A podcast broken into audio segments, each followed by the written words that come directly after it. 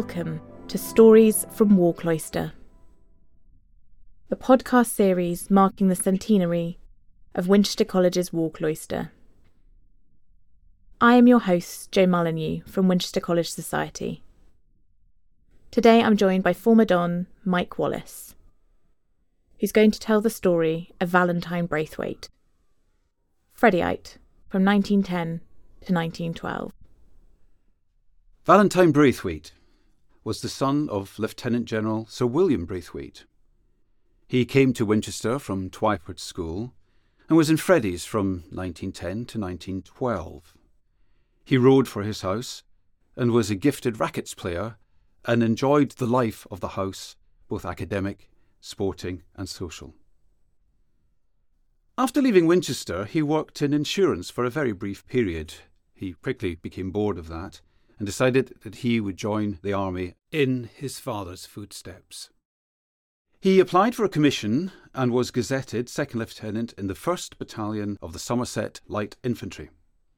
He was therefore a regular army officer a professional soldier, unlike the vast majority of men who would fight between 1914 and 1918, who were either conscripts or volunteers. Upon Germany's invasion of Belgium on August 4, 1914, Britain declared war, and therefore, with the rest of the British Expeditionary Force, Valentine deployed to France with his battalion. He was very quickly in action and won a gallantry medal, the Military Cross, at the small village of Le Gers. The Military Cross was awarded to officers. The equivalent for other ranks was the Military Medal. This was for leadership and extreme bravery in the face of the enemy. This rather old fashioned distinction between Military Cross and Military Medal was removed after the Great War, and now all ranks commissioned or otherwise, are awarded the MC. Shortly after receiving his MC, he was given a task as a signal officer.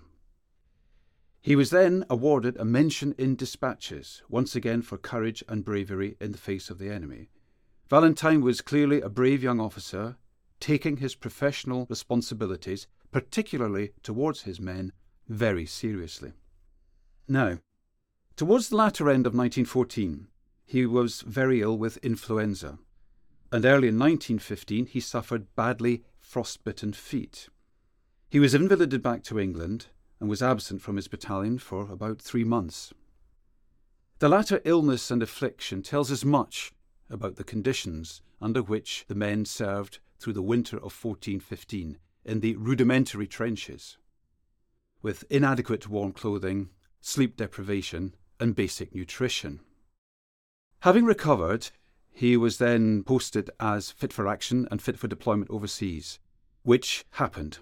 This time, he was sent to the Dardanelles, better known to us probably as the Gallipoli campaign. Now, there he served as a staff officer, an ADC and aide de camp, uh, to his father, General Braithwaite. This smacks a little bit of nepotism, of course it does. However, staff officer duties were not for Valentine and he quickly requested a return to action and a return to the front line. He won a second MID. He resigned his staff officer appointment in early 1916 and, returning to his battalion, now serving with the 4th Division, he was back in France. Now, this is the build up towards what everybody would know as the Battle of the Somme, the actual attack going in on the 1st of July 1916. Initially, Val's battalion was in the work-up phase for what would become one of the greatest and bloodiest battles of the war, indeed of any war, the Battle of the Somme. The British army to which Valentine returned in early 1916 was very different from the British Expeditionary Force which he deployed with initially. The small professional army of 1914 was now transformed by the hundreds of thousands of Kitchener volunteers. There was little doubting their enthusiasm, but they were not career soldiers. They faced a German army of two years compulsory full time service, followed by many, many years of reserve liability and continuous training. Even in a regular battalion like the 1st, the nature of the battalion could be felt to have changed because of the attrition rate of men who'd been killed, wounded, or invalided back to the United Kingdom. Now, let us get to the 1st of July.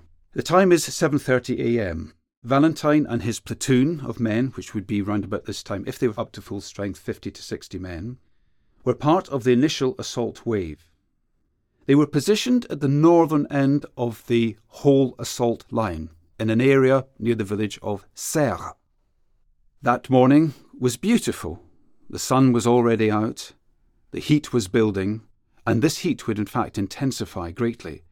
And one of the principal problems which faced the attacking infantry was thirst as the day wore on, and getting fresh water resupply for the attacking infantry.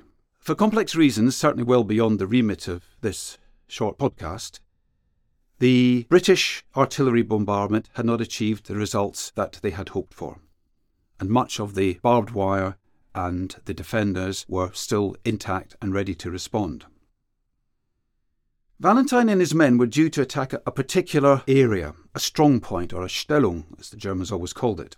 It was known to the enemy, to the Germans, as the Heidenkopf, and to the British infantry as the Quadrilateral Redoubt.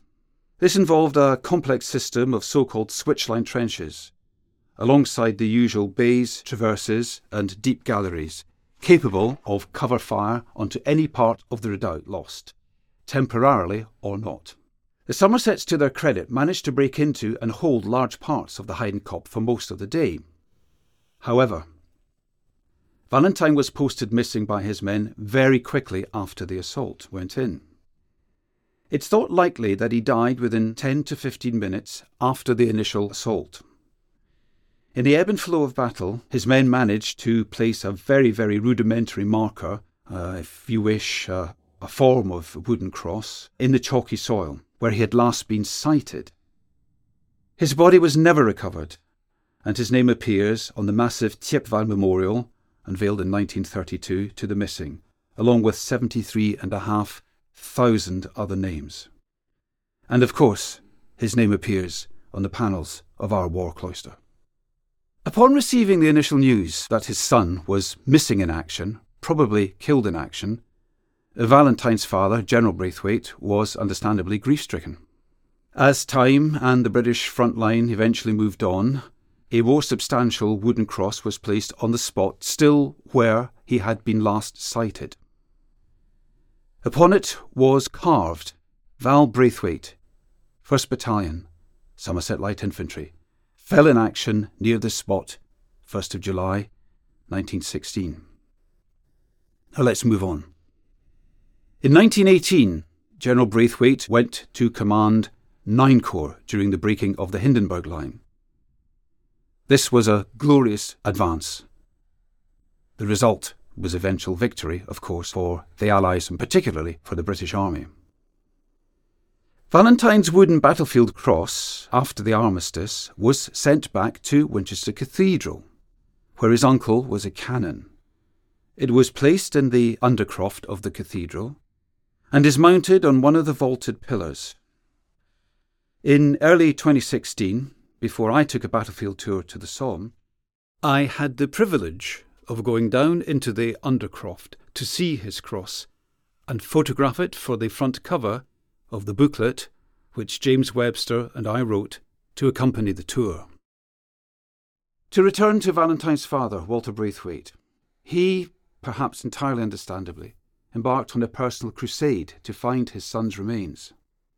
He visited and searched the Serre area on numerous occasions between 1919 and 1921. Eventually, in 1921, he purchased an area of land nearest the former German trench system. He obtained permission to erect a private memorial to his son. Now, this was highly unusual and not endorsed by what was then the Imperial War Graves Commission, of course, now the Commonwealth War Graves Commission. The decision had been taken that the dead and the missing should all be buried together in France and in Belgium. There is a further tragic element to this, because once the private memorial was erected, it was discovered that it had actually been placed on the wrong piece of land. So, yet again, it had to be uprooted and placed right beside what is now known as Serre Number 2 CWGC, which is the largest cemetery on the Somme. On this stone memorial cross, the inscription, written by his mother and father, reads God buried him, and no man knoweth his sepulchre.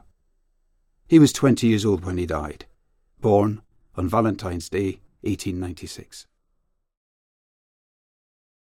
Thank you for listening to this episode of Stories from War Cloister. Why not join us again for the next episode? We can be found on your preferred podcast app, where you can also subscribe to listen to them as soon as they're released. If you want to find out more about the old Wykehamists remembered in War Cloister, they can be found at winchestercollegeatwar.com. The link is in the show notes.